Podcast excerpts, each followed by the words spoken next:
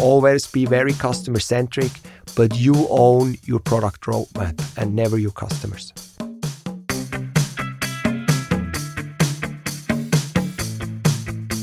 Welcome to the Swisspreneur Show, a podcast about startup stories and learnings from experienced entrepreneurs. Here's your host, Sylvan.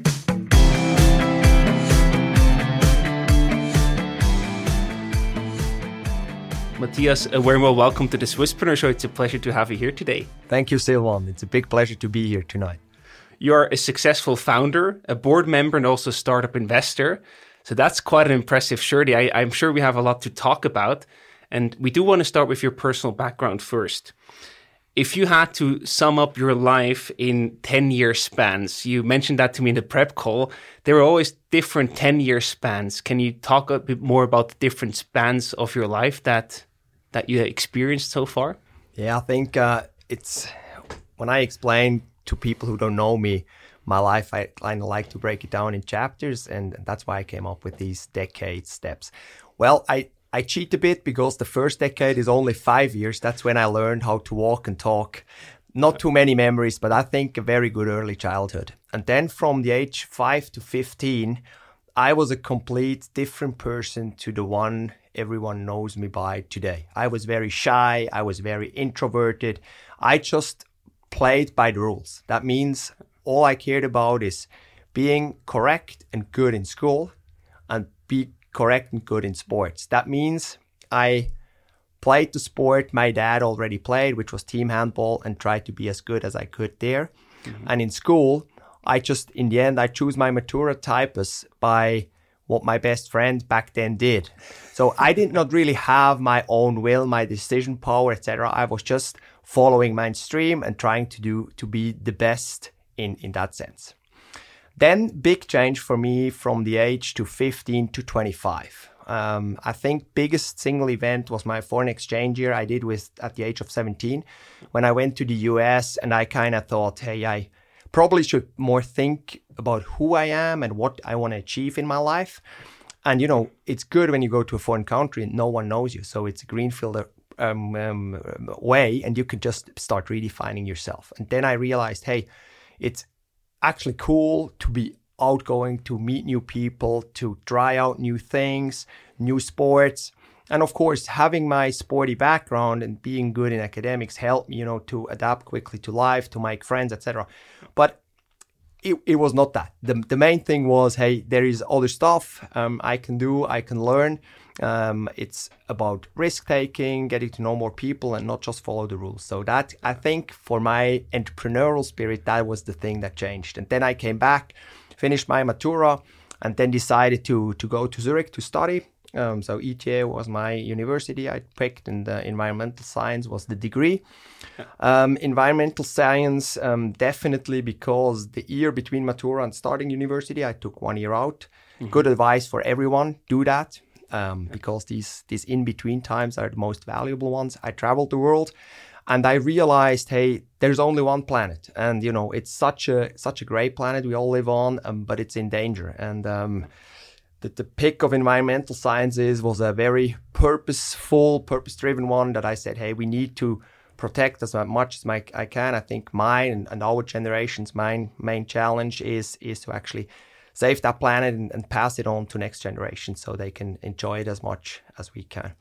So that was kind of there in between. Then I finished till 25, and that um, felt really, really self confident about my rede- redefinition. I still did a lot of sports and I still wanted to be good at school, but there was a lot more to my personality by then.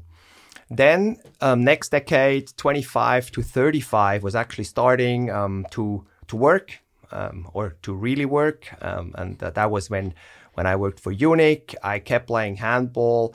I um, was running the handball club as a president, so there was entrepreneurial experience already there. Mm-hmm. I learned many more sports like kite surfing, kept on traveling, kept on learning other languages and seeing other cultures. Um, so still a very broad you know, packing my backpack yeah. with many experience. For then, for from 35 to 45, when when it went really came down to when I said now it's time to focus, and that was true for the private life. So I started my family.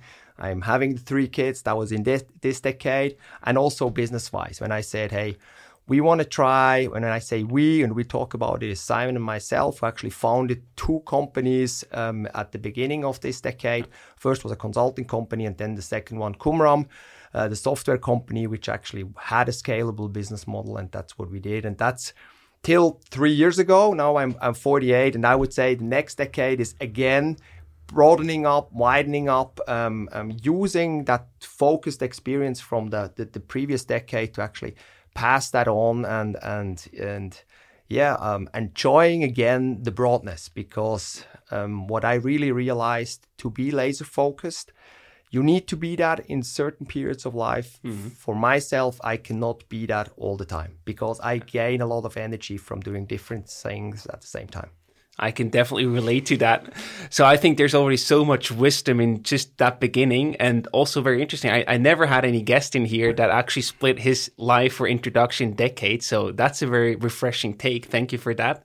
You're welcome. And I wonder, you mentioned, you know, going between broad, then being very specific and laser focused, and now there's a more broad period coming up again. How do you actually decide it when you want to go very specific and focus on just one thing? What helped you to to really focus on that specific thing? Well, I think for the family matter, biology, um, because we we had our three children in, in very short distance and, and, and it just, you know, it takes a lot of energy and focus to get that going. And I right. mean, I'm a co-founder there as well, but I mean, there, all the credit goes to my wife, you know, who was the operational leader in, in that. Um, uh, and, and the second one, um, is, that was more a cognitive decision. That's not nature. I wanted, it was a dream to have an enterprise and try everything I can with all the energy and all the focus and bring that to a success, mm-hmm. which in our case was the exit, having the finish line, the exit in mind from the start. Um, and that's what we went for. Yeah, Simon told us in, in his episode that the exit was actually planned from day one. That was always your goal to create a company and make a successful exit to also make money out of that. Yeah. Yeah, I mean, we we knew um, we we can be good at different things, but yeah. for us, the enterprise was to have a scalable business model which generates enough value that you know someone is in, interested enough to actually offer some money and, and buy us. Right. Right.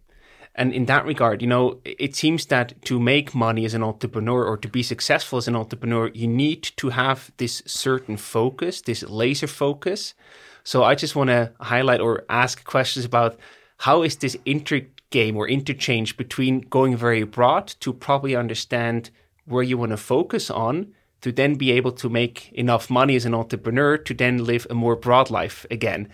How would you describe that, you know, interference, the relationship between going broad and going specific? A super good question. And and I don't have the the proper and, and one and only answer because of course being an entrepreneur per se is a very broad discipline.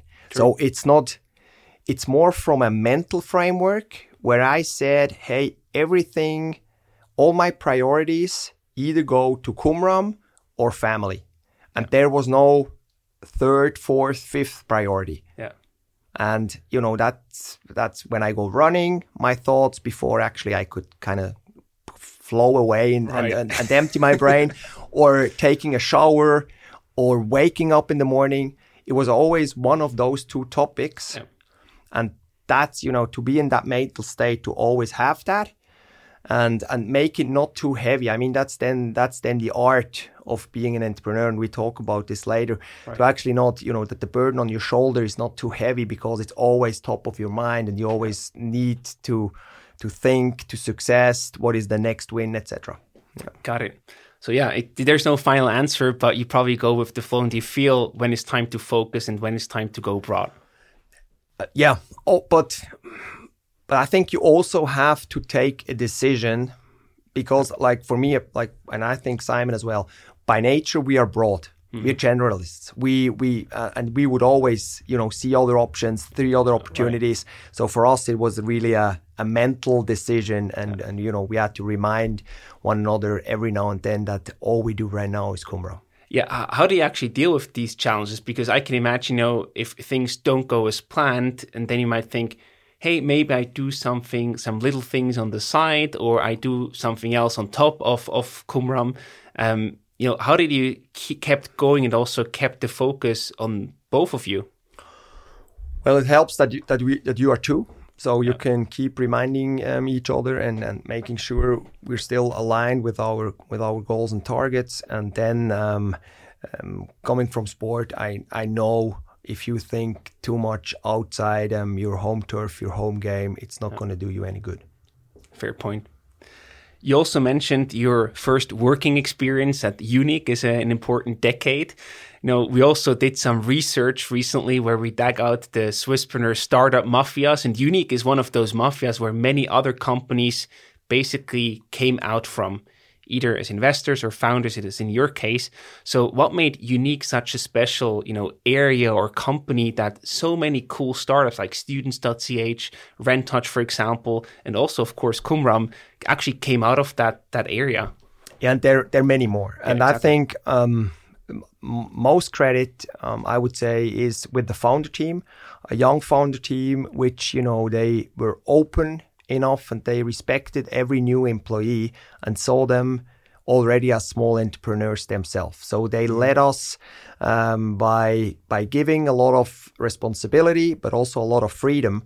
And so all the first hires were actually entrepreneurial types, and not you know not we didn't have to have a certain education or background, just willingness to be part of the journey. So that credit to the founder team. And then the second one is really the first HR um, lady who, who, who got hired was Daniela Schlepfer. And I think a lot of credit goes to her because she did in the hiring process and also in the employee coaching process, she really valued the entrepreneurial spirit super high. Mm-hmm. And then the entire HR team followed that. And I think that's in the end the second secret sauce of that of that Unic mafia. Got it. And yeah, you also met Simon, your co-founder there. So, what actually then led to the two of you to start a company together? What made him the right co-founder, basically? Well, you know, it's it it for me, humans and, and, relation with human is the most important. That's the energy of my life. And Simon was, uh, you know, one one of these uh, humans I felt something special right from the start. And he was number six at Unic. I was number 10. So there was still like a small family. Yeah.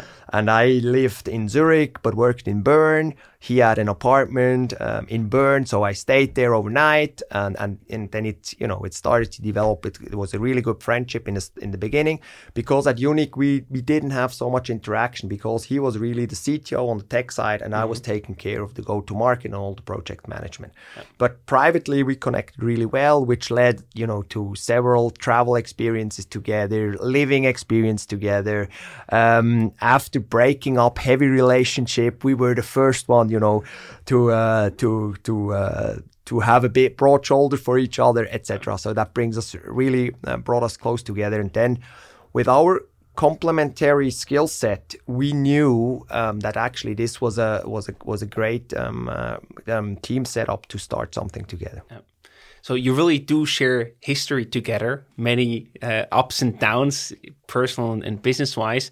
Do you think that this is really uh, the the right setup to find co-founders instead of just you know going out there and say, okay, you, I don't know you for that long. Let's just start a company together. Do you have an advantage if you already know each other for that long? Definitely definitely but i have a good example where that it can also work the other way around okay. my wife and i we did not know each other a very long time before we had our first child. So there is, it can work as well. I think you feel it quite early um, if there is a right match um, on, on chemistry and everything. But of course, all the experience you have together and you build up is just this this level of trust gets even higher, and the understanding of each other personality is is important. And this is again, this is true for private life, for family life, as well as for business. Yeah. Yeah, you only see the real faces of each other if you probably spend enough time together. That's right. So we of course also covered the the journey uh, with Simon's episode, but I think it's still important to give people some context. So please walk us a bit through what Qumram exactly did. What problem did you solve? What was the first uh, idea that you were basically working on together? Well, we said, look, internet is so important, websites are so important, so probably someone needs to record them in case someone needs to know what happened in the past or what was written in the past on the website. You can you can recall that and first we did that on static content. You for example what were the conditions of this bank mm-hmm. 12 months ago? So you could you could watch that again. Nice. and then the second step and the evolution of the product was not just what is the static content but what actually were the users doing on that e-shop on that banking application. And that's what it's called um, uh, behavior analytics or user session recording. And that's then the second the second part.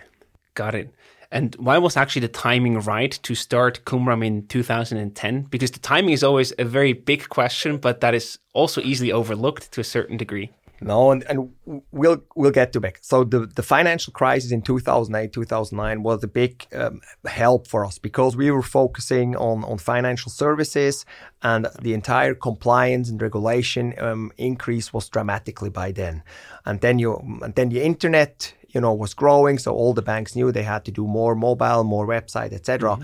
so 2010 was definitely the right moment to start with this kind of idea and also to pick financial services of, of one of the target industries. Yeah got it and you know, you basically had a good career going on at Unic. Uh, you then started the consulting company together before uh, building Qumram. So, what actually led you to the conclusion to jump into being self-employed or into entrepreneurship instead of just going for a well ongoing corporate career that would probably take you in a very good spot if you just stay there long enough?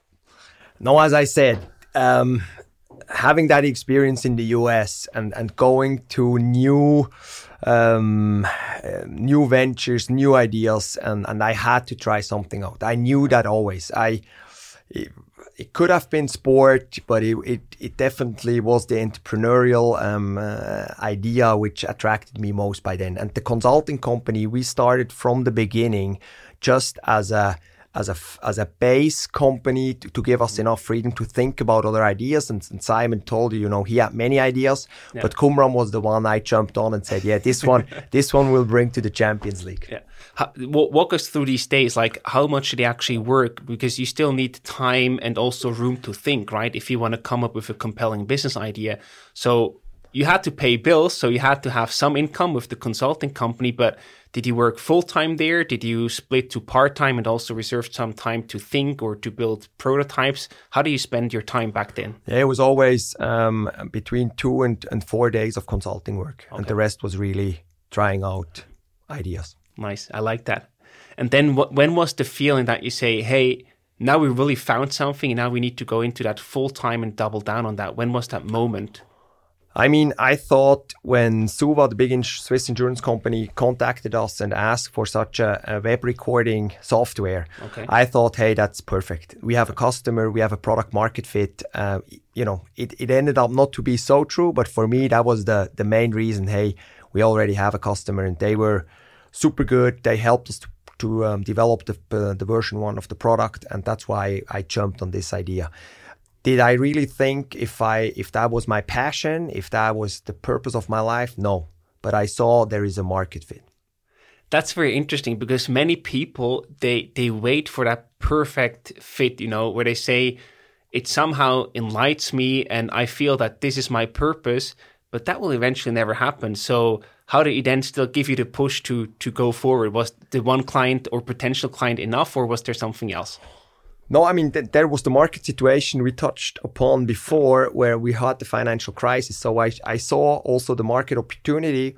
Um, and, and in the end, it was like, no, I want to build a company um, um, uh, in a B2B SaaS model that was already a bit in the back because we thought that we can scale. Mm-hmm. I knew with Simon's skill set, we have I have the right co-founder to do this, yeah. um, and and you know you can you can start in the Swiss market if you focus on banks. There is actually probably the, the only market besides pharmaceutical where you actually have enough enterprises to at least get yeah. you started.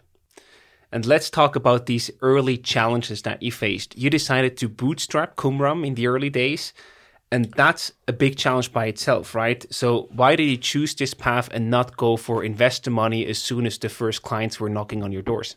Ah, yeah, that's one of the learnings. Um, if I, I would do it differently by now, but but as I said, we had a customer, so we had revenue.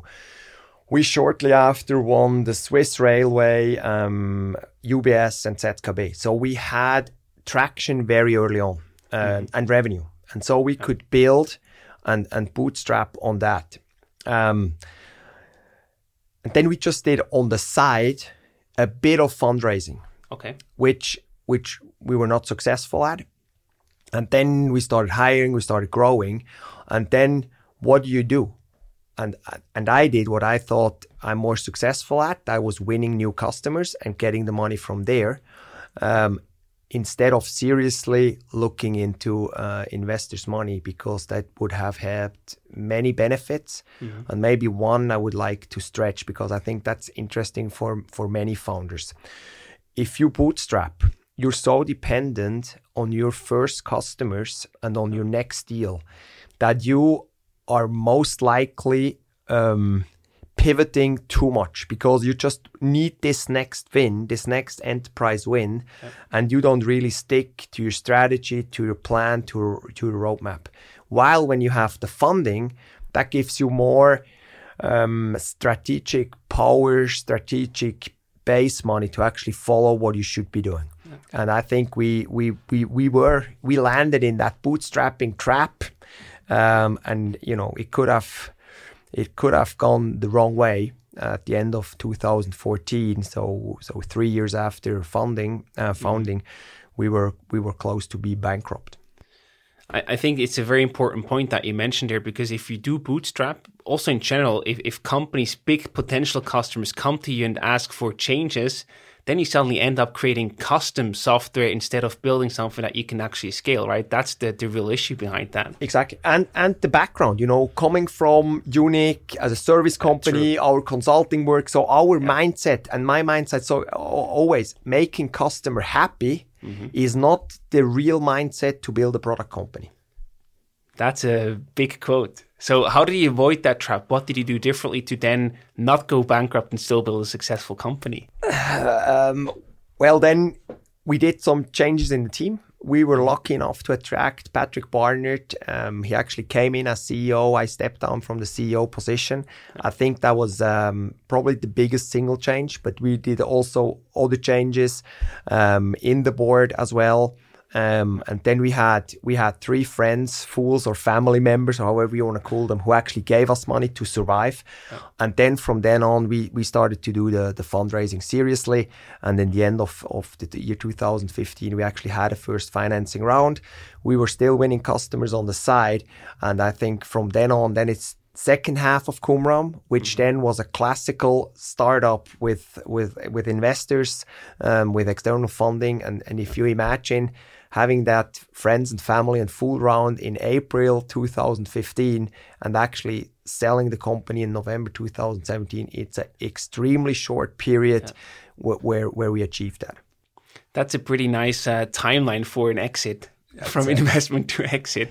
That's an incredible. And I mean, you can imagine some of the investors, you know, I mean, hardly none of these investors ever had such a short period yeah. where they were invested sure. in a in a in a startup. Yeah you set the bar pretty high for future startups.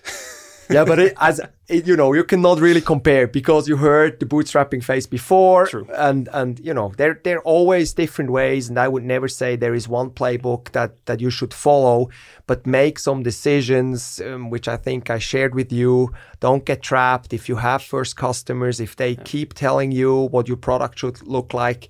Um, the CTO of from Dynatrace, you know, who, who, who bought us afterwards, he actually said, always be friendly to your customer, always listen to your customer, mm-hmm. always be very customer centric, but you own your product roadmap and never your customers. Yeah. So how do you then actually decide what you wanted to build in terms of the product? I know this is also something that is more in Simon's area, but you were also involved there. So how do you make sure that you build the right thing, but also stay true to your strategy?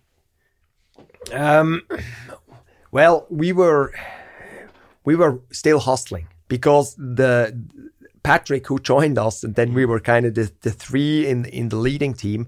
Um, we were all very um, um, deal driven, so we wanted to make every other deal. So Yeah, we right. did not really step back from that winning every pitch we can mentality. But we had the the luck that we also hired Pete Kunst as head of product management, mm-hmm. supporting Simon, and he brought some clear structure, clear processes in that that the product did not actually pivot as much as we did in sales. Got it. And you know, you mentioned before, you and Simon, you always had new ideas and also different ideas that were and still are appealing to you. So they just didn't stop when you were focusing down on on Qumram. So how did you deal with potential ideas or other potential things or features that you could do on top of what you're already doing? Um, well, well, sometimes we just we just developed and tried them out. Okay, and, and that's uh, a good way. yeah, and failed fast. Pretty resource intense, I can imagine. Exactly, and that's in the end, you know, that's uh, it. It goes on the on the extra hours. You cannot do that um, on the side, but um, for our personalities, we needed that. Um, and and I, I- mean, on the product side, we. I, there's a good example, you know, all of a sudden the banks were starting to communicate over WhatsApp, the investment bankers. So and we said, hey, it would be cool if we could record WhatsApp. And that was actually not our strategy to record third party and platforms. But but Simon was so quick with his team in Barcelona. So they did that. We announced it. Our marketing team then in London, they were sh- so good in, in creating a lot of noise. So we announced that we got a lot of publicity. And um, that's why I say, look, were we then with the investors a lot more strategic? Um, we probably should have been, but you know, you cannot really change that DNA. And the Right. Qumram DNA was just going and trying out many things. Um, and that's also a good good lesson learned. Um, you don't if you have the the founders who are so creative and go so broad, then you definitely need good first hires with that really focused strategic mindset because strategy is mostly not what to do but what not to do. No, I And, like that. and we were not good. Simon and I are not good in saying no. I can imagine. But that's a really interesting learning. So understand yourself first. And I think they also, you know, your, your trips to the US helped a lot, you know, to better understand who are you, what's important to you, to then understand yourself and then accommodate in the hiring and the team setup to compensate for the things where you might not be that good at or where, where you might have some drawbacks where you know exactly know this isn't something that I'm super good at or that I like doing. So we need someone else on the team who is actually enjoying that and who is world class at doing that. Yeah, and maybe to take that broader for everyone, diversity really matters, and I think, you know, you had podcasts with Valerie, for example, who was really strong on diversity, and I think everything she said, I would I would sign immediately, and and and and we try to do that as well. So, for example, then the leadership team in, in these last two years, there we were six, and two of them were female.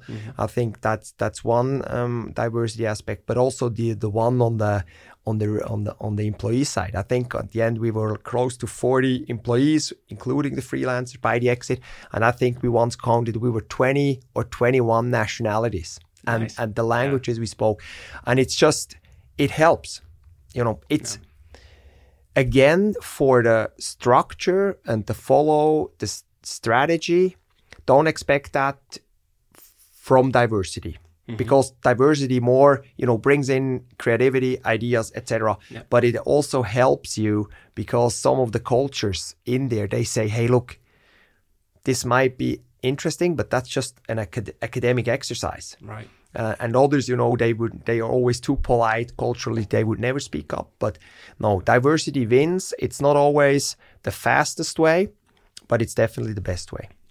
I agree. We we also have that at the Swisspreneur team, and it's I couldn't imagine a world without that. I mean, the input from the team, I really think that like no ego, and we really try to make the best decision with a perspective from every possible angle, and that's Yeah, just so much better. yeah, no, and yeah, I'll, do that, embrace that. I know it's not easy in Switzerland to actually hire.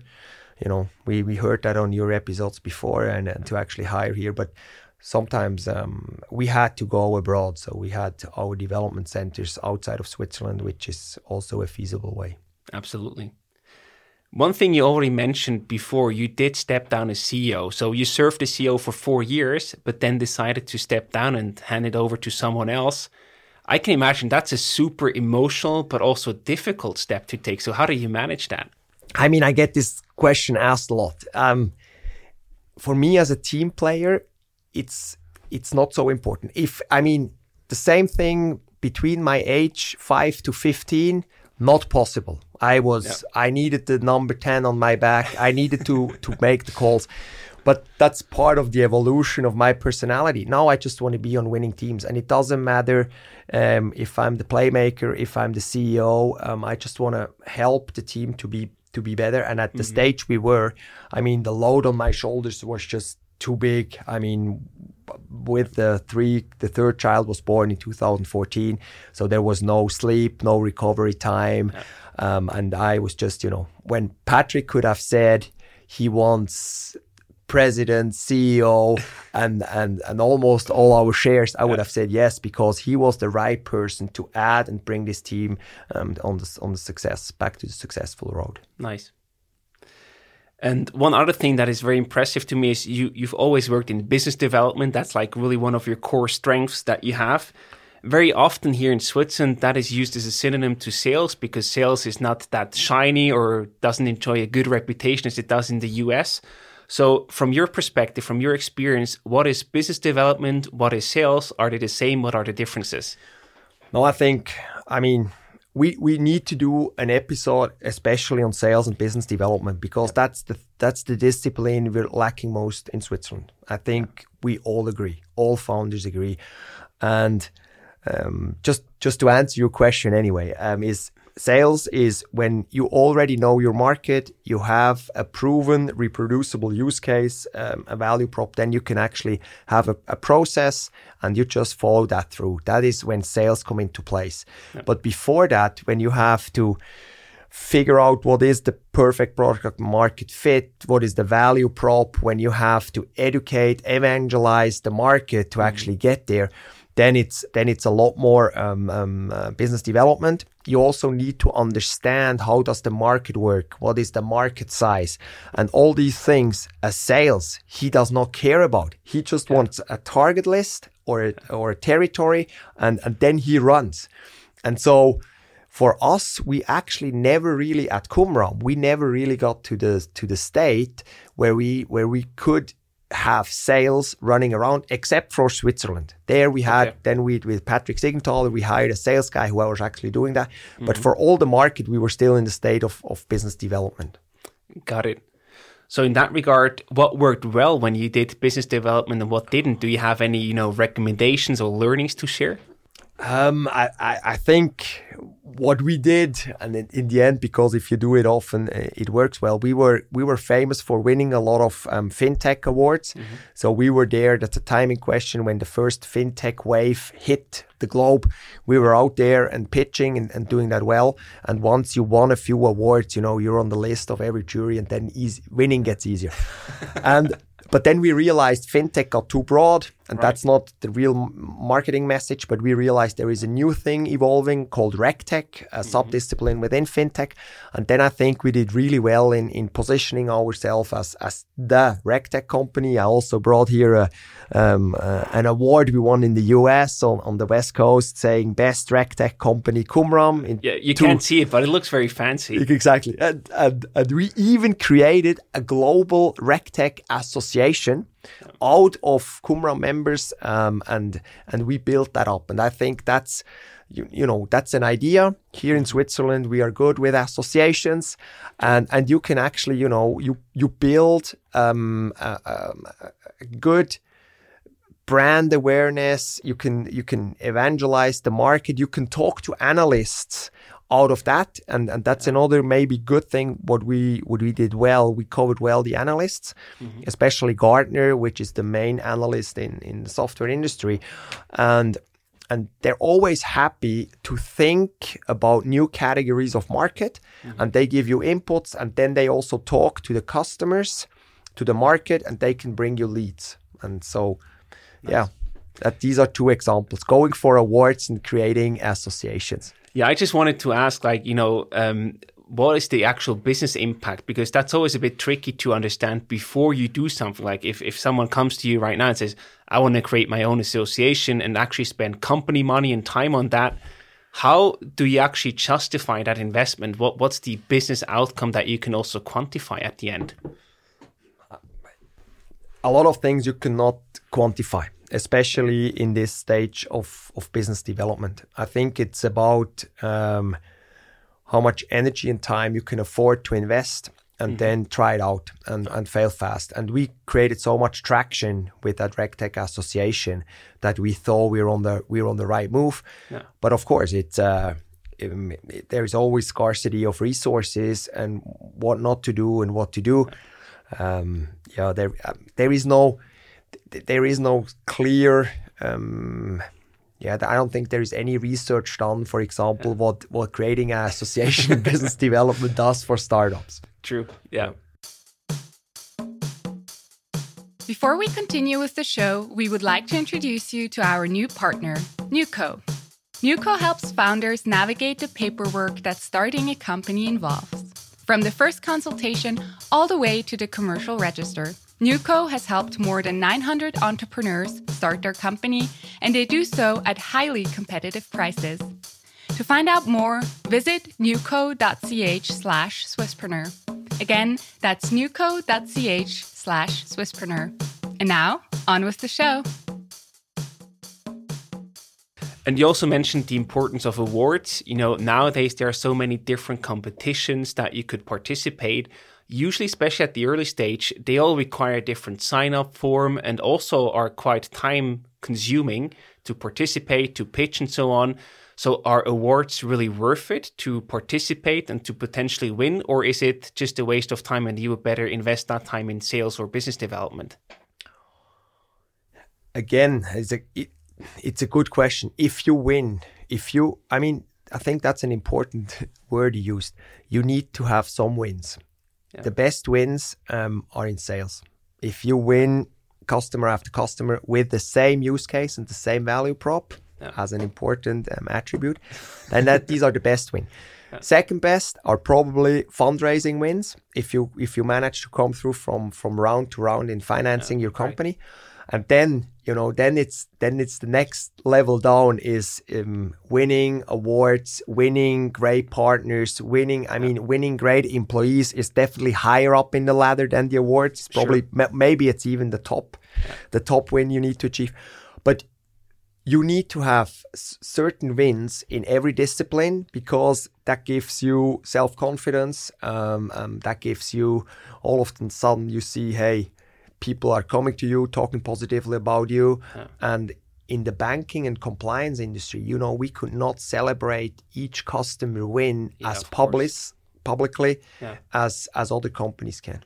Yeah but at least it was still a big internal win so that's also good. Yeah and you know something you need you need those um, yeah these these awards are nice because you can stand, stand and you know and bring them to podcast interviews right? Exactly yeah, in that regard, I also remember a quote by Mark Cuban. He said, like, no matter what tough times you're going through, sales cures it all. So if you make, if you close new deals, the world is just fine.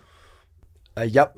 Um, 100% agree on this one. It's just, we do have examples um, where you can also uh, fail into too much success uh, because winning all the time has several aspects of you know you you might grow too fast and quality yeah. will drop. You might um, not be careful enough anymore because you think you're winning anyway. And uh, you know there are traps along the way as well. But but i agree in the end um, um, and that's why i say we should do this episode in switzerland with swisspreneur yeah. sales, sales cures sales helps and sales is the most important thing when starting a company who would you like to see on that episode? Well, we have we have many good ones. I think we have from the fr- from the first generation of successful software entrepreneurs. I think Ariel Lüdi is definitely one you already talked to. Um, uh, there is Daniel Gutenberg, similar situation. Um, also great, great person to learn from. Mm-hmm. And then from the younger ones, I think um, yeah, you already had some. I think John Reto Aporta is still one we all can learn a lot from. Um, when talking to to to Sherpany, but also Chris from Beekeeper, etc. I think one that is uh, can help a lot is Alberto Toledo. Um, we're engaging with him in a, in another startup. He has a he has a great great mindset, and then all the young guns like Silvan Krähenbühl and, and and all the other sorts. Like you know, I think uh, yeah. Let's talk about that later and see sure. how what we can set up. I think there are more people that will enjoy a, a, an episode, especially focused on sales and uh, maybe you can even make it a live session so people can also ask their own questions. So, you know, talking about also challenges is usually also associated with opponents. So, in the prep call, you mentioned something very interesting to me. You said the biggest opponents along the way were basically you yourself. So, you and Simon, you were your own biggest opponents. Please explain that again, um, one thing is too many ideas, um, uh, not enough strategic thinking, um, yeah. too strong on, on tactical wins. Um, then not really investing enough time in a proper product market fit and in a repeatable um, value proposition. That was the problem with the bootstrapping we already yeah. t- touched on. Um, I think these are the two main main points for from our side. Uh, but of course, we had, fortunately enough, we had competitors, which which was great, especially in the session recording replay field, and and they also helped us um, in some sorts to you know make us comparable. And, and and and but then again, it was more about beating them. And when you go on a pitch, you know, then you beat them with extra features and not yeah. always with the strategic vision. And yeah, yeah, fair point. Now, talking about uh, opponents usually also leads to the questions: Who are your supporters? You already mentioned a few. You had, of course, your your clients from day one, your employees, but also important partners and your own network. So please focus a bit more on partners and network. In what way were they supporters? Yeah, I think um, we quite often forget um, we have super strong um, software development companies in Switzerland. Um, I, I want to name three. Um, but there are more. Um, it's it's AdNovum, it's Ergon, and it's uh, uh, etc. Um, and and they were helping. In our case, it was AdNovum, um, but also we partner with with Ergon in in different areas. Ergon helps big time for Viac, for example. So there are many many cases, and it's incredible. These are the smartest software engineers, and they develop individual software for for the big Swiss customers and abroad. But how open they were in our case with supporting us, and they are in other case. I think it's a big, big shootout to to them here in this episode for once. Um, nice. Yeah. That, that's actually something that I think is over underestimated. That we have such big talent available here in Switzerland. So how do you actually work with them? Do you have the money to pay them? Because I can imagine they're probably not that cheap. Do you find a, a, an equity deal, or how do you actually collaborate with such a company? I think it's individual again. In our case, when we were bootstrapping, we we didn't have any spare cash, um, and, and, the equity deal actually was not part of the of the possibilities for Novum back then. Mm-hmm. So what they just offered us was a super fair deal, and and part of it went into a loan, very okay. classical, yeah. and um, part of it actually only got paid back with the exit, but but everything got paid back. So that's, that's yeah. yeah. Cool. But I think that's really also think about that strategic option. You don't always have to outsource it or just hire a few people and then try to make it with your small team. There's actually much more power available. And in that regard, when does it make sense to partner up with uh, such a developing company like Novum in your case?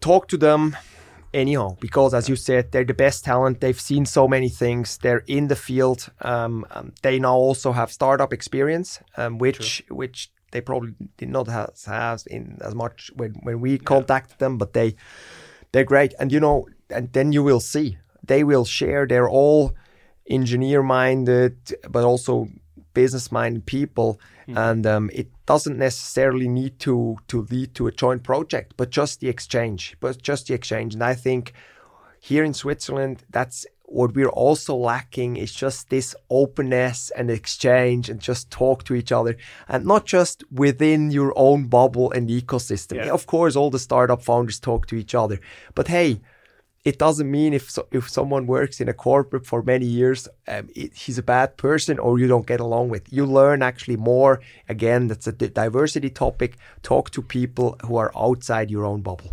Yeah, very good recommendation once again. And you also mentioned network. So your personal network, you you built a good personal network uh, during your time at Unic. I just wonder, you know, in what way was that personal network helping you to get Qumram off the ground, and in what way did you actually build that? Was there any strategic rationale behind that, or you have any tips of how to approach that? Well, again, the the first time I realized how much power there is in a network was during my foreign exchange year. I went through um, AFS, American Field Service, and and and you know these. Even though some of them I only met in one or two camps during that year, that was just a bond. You know, you could always rely on and call on to. So yeah. I realized um, it doesn't take so much effort, and it doesn't always need the depth of a, uh, or the, uh, the, the deepness of a friendship like with Simon. Right. A network can also work um, on a higher level, and and yeah, Unic. I mean, of our 40 hires, we had probably uh, 20 Swiss hires, and half of them came from the from the Unic network. Yeah, that's the power of the network.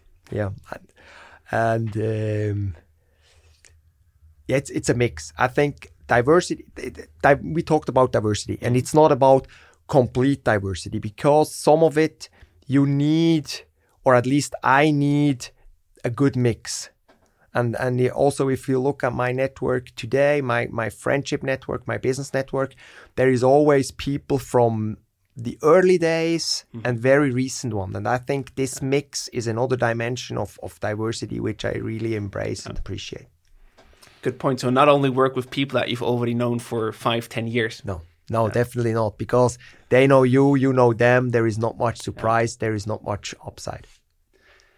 You also mentioned earlier that you then in 2015 actually took investors on board. So we now also talked about, you know, the challenges, the trade-offs that you had to make as a bootstrap company.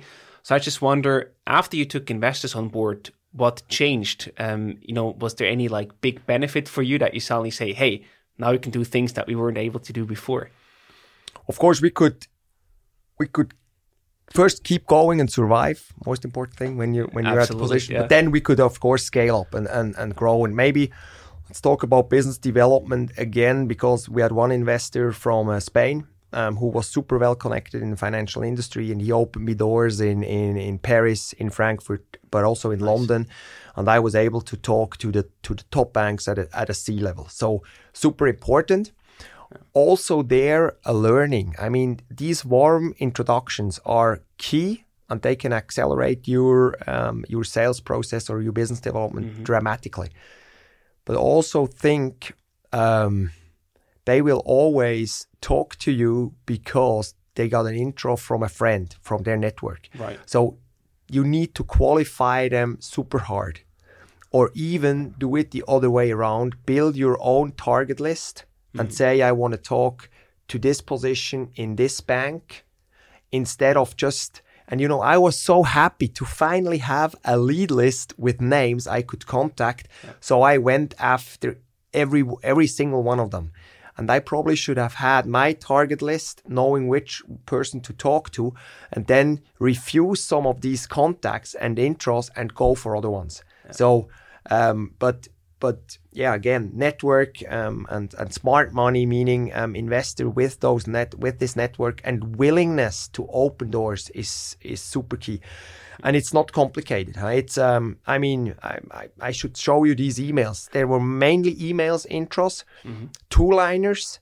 Um, adding the cell number, the mobile number of the person I should contact, I could call, refer to that email, and they would answer and give me an appointment immediately because that's wow. how trustworthy these network works. Yeah. yeah. That's super powerful. But at the same time, it can also be a distraction or lead you in the wrong direction if you don't qualify enough. Exactly. Exactly. But so how did you qualify?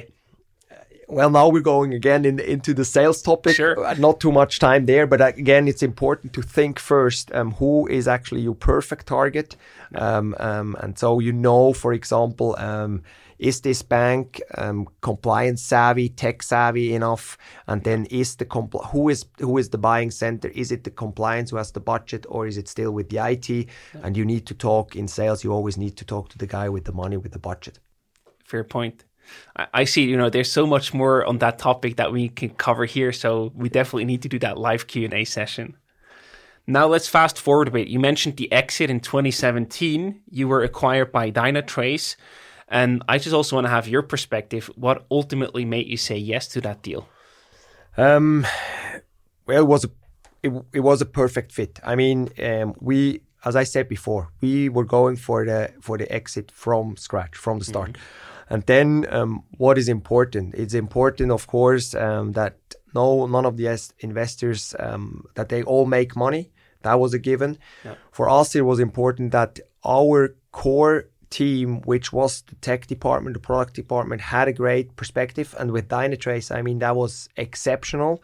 And um, I think Simon didn't really put that down. But, you know, we had freelancers in India and Ukraine out of compliance legal reason we did not put them on our um, salary or our payroll but they were part of the core team and even those freelancer imagine in that exit deal they all offered them not only superb contracts with great um, compensation packages on, on, on stock options, but they also paid for all their relocation from Bangalore and from, from the Ukraine to Barcelona.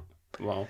And I think that was, you know, they, we were life cha- or Qumran was and Dynatrace were changing many lives of, of young um, software engineers, and I think that's, you know, that's probably the, what I'm most proud of of of, the, of this impact. Super cool. Yeah. And you know, you mentioned again the the exit was always planned from day one. Basically, did he have a specific number in mind where he said we want to sell a company for that amount, or we personally want to make that amount? Was there any numbers game in that regard? I mean, we had this famous note sheet I once did for my wife, and I showed it to Simon. But, but to be honest, no, we did not have. And I think that's another advice I would give the founders: write that down and be clear and transparent, especially with your board, with your investors, and in the best case, also with your employees, and make them part of this journey and, and show them their benefits from an exit as well. Uh, because I can I can tell, and, and I didn't expect that.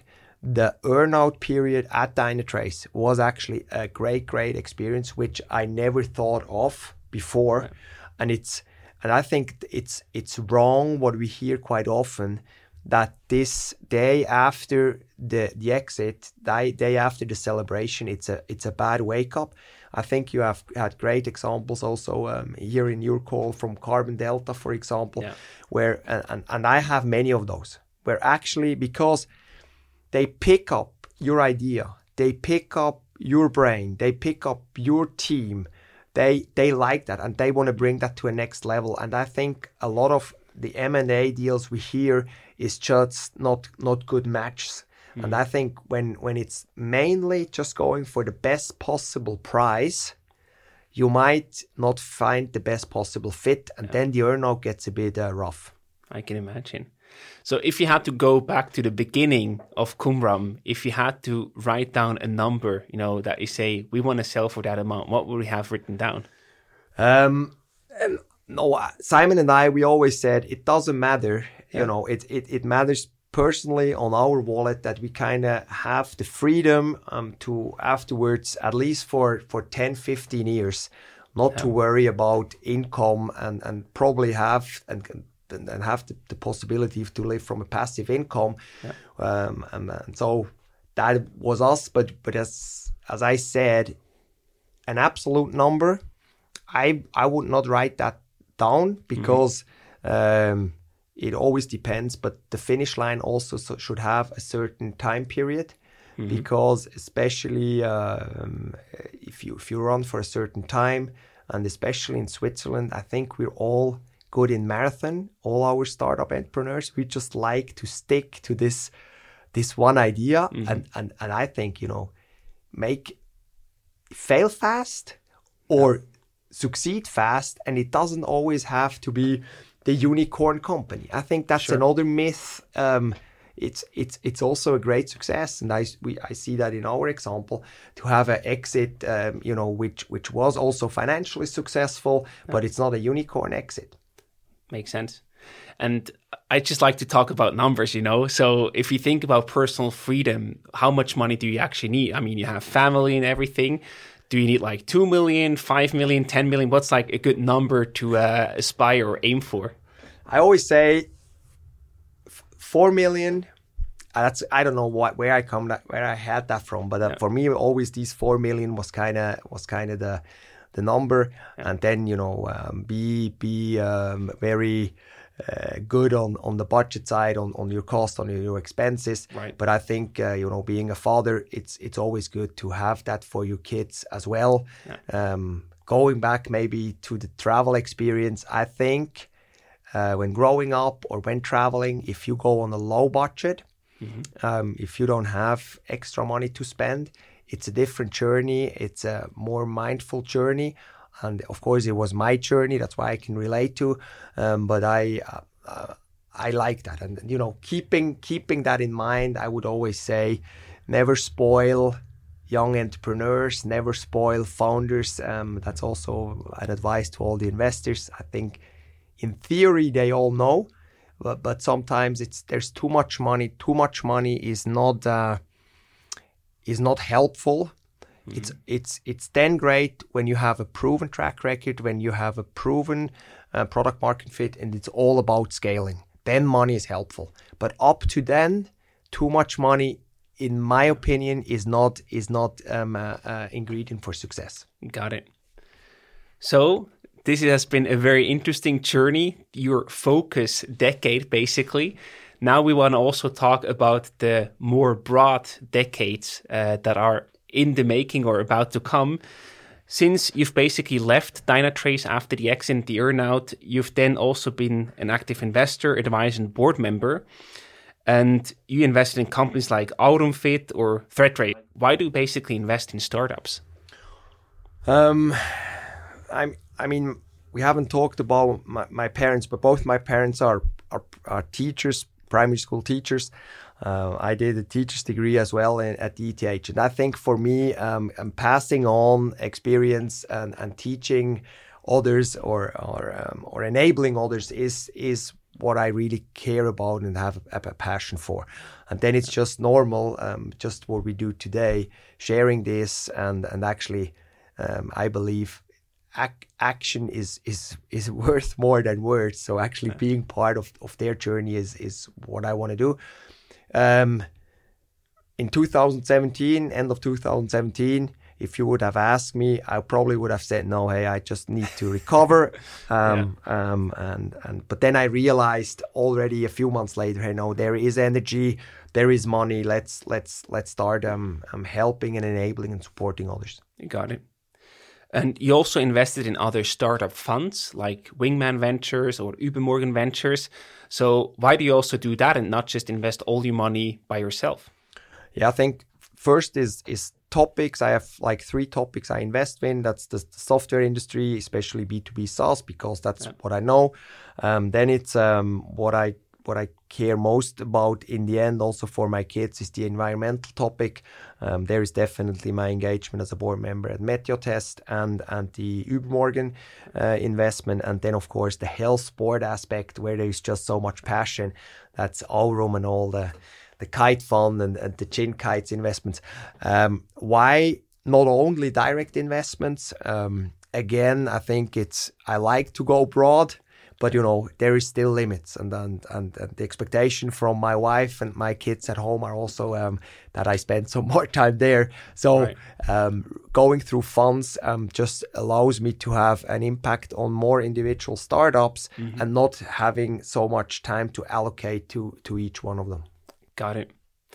And no, in that regard, you know, we talked about being broad, being specific, laser focused, being broad. So what happens after this being more broad time that you have right now? Do you plan to start another company and go more laser focused again or what what are your plans? I mean, I already started. I was I was co-founding uh, together with Thomas Dübendorfer and the real two um, founders, um, Threatray. We were there in the founding team at uh, at the Kite Fund company. There was actually Simon, Jonas Hiller, the former NHL goalkeeper, um, Pascal Mathis, um, managing director and, and, founder of Wingman. So we already founded more companies, but as you hear, there I am only a small founder. I'm not the main founder anymore. Um, so this is already happening, and I also am engaging. Uh, a bit focused now, um, more focused and more and more focused on, on two companies, which one is Threatray, where I really help to, to establish that business development mm-hmm. because it's a deep tech company till now. And now we're doing first steps um, in, in the go, go to market. And Aurum Fit, as, as you are also a customer of, I think uh, you know uh, this is this is one of the top companies we will hear a lot of the next few years in Switzerland. And um, uh, the interesting part, maybe if I have a minute or so to of talk course. about Aurum Fit as well, is that a it it covers a need we we really have, and it's it's it's the the strength building, the muscle building, um, um, which is one important factor in, in the aging process, but also in preventing inflammatory disease. Um, so it's not a, a, a, fitness case, which might some people say, because but it's a really a health case. And what is super interesting at Aurum, we actually have a complete vertical integration. So the hardware is produced by ourselves in Switzerland, which is quite unique. Yeah. Uh, we have the software and we have the entire concept of the high intensity training is also um, um, developed by the two founders, and, uh, and that's super cool. And I I see every day I work there the how much I love the product, how much I love the team. So you probably I probably already have a small focus. It's only two days a week, but there it's a laser focus. And what I learned there, because there always needs to be a learning experience, we will grow through a franchise business model. And so I'm looking currently for um, young, sporty, healthy um, people in Switzerland who actually want to open uh, an Aurum in their town. And I think that's a great entrepreneurial start if I make that make, make that commercial call. So if you want to be um, an entrepreneur and have a proper playbook which tells you exactly what to do to become successful, reach out to me or go on the aurumfit.com webpage. There is a franchisee subpage, landing page, and you can fill out the form and I will contact you. Fantastic. Yeah, I think I would actually open one myself if I didn't already have a really cool project going on. Hey, Silvan, there is always room. You know, there's always room for other ideas. You talk about focus before, so now I, I, I need to take that seriously. You're right. You're right. So we actually also do a second episode with you about staying healthy as a founder. I think a very important topic that probably doesn't get the attention it deserves. So we wrap up this episode for now with a question about your favorite resources and gadgets. I'm sure you have something that you can recommend to our listeners. Yeah, I would I would recommend, I would like to recommend um, three books and then an, another reading device, um, which is a traditional um, books. I actually like to read them on still on paper, mm-hmm. even though some I listen to and some I also have digitally. The first of one is uh, is Vagabonds. That's a, a, travel book by by Rolf Potts, and I think he describes really well what entrepreneurial um, adventures and traveling have in common. And I can just really relate to because I did a lot of traveling before starting my entrepreneurial career and, and it helped me much. And, and Tim Ferriss is actually one of the ones who helped him to promote. And, and Tim Ferriss is, is one I like really in, uh, in, in, providing tools for entrepreneurs. So nice. that's, that's one recommendation. Second one is is range um, from from David Epstein. He's an environmental scientist like me by profession, and then he was into sports, uh, a journalist, and he he writes in range really that generalists um, have a big advantage over specialists, and I think that's a good read for founders as well who always think, hey, we need specialists, specialists, specialists. Mm-hmm. I think you need a lot of generalists to actually be successful in today's and tomorrow's world when um, the world is changing so fast and so much that too early specialization is probably a trap. So that's my second recommendation. Great. And the third is uh, a book by um, um, Lee Lefevre, Lefevre or Lefevre, like the Americans say. That's the the founder of of Common Crafts. You know, that's this um, episode where they explained with um, hand sketches um, how um, Twitter works, how uh, Doodle works, mm-hmm. and the book he wrote is big enough, and it's a it's a kind of the antidote, the antithesis to uh, go big or go home. He yeah. says he talks how you can be a very successful entrepreneur um, and, and doing a lot of strategic thinking, business model change without having the need and permanent urge and permanent pressure to grow. And uh, Nicole Herzog from the, the board member from Sherpany, for example, she's a friend I learned from Twitter from from Lee, and she also wrote a little quote in in his book, and that's actually how I found nice. it. And I think it's it's great. Um, it opens again your mindset, and is um, uh, and it's a very entrepreneurial book as well. These are the three books, and then from a daily read, I I want to go to a Swiss product. Um, I I think the newspaper Republik is uh, is very good content wise. Um, that's the only newspaper I read these days. Mm-hmm. And it's also interesting from an entrepreneurial perspective how they actually set that up. And all readers and customers are actually investors. And especially how they do the investor relation communication before the funding and also now when they need more capital and how they communicate with the customers and their investors i think it's it's one to learn from and that's yeah that's the conclusion of my recommendation. Fantastic. And we are already getting really excited to have you back here for the second episode. Matthias, thank you so much for sharing your stories and great learnings. I think we can probably put a few quotes as posters on the wall from your saying and uh, sharing of experience. Thank you so much. Thanks, Silvan. Big pleasure. This episode was brought to you by Swisspreneurs' main partner, Klara Business the digital all in one solution for small businesses. Managing internal processes manually and on paper wastes an incredible amount of time. That's why Klara digitizes everything, allowing you to focus on what really matters your core business. Go to klara.ch to find out how your business administration can be simpler, faster, and more efficient. Again, that's klara.ch.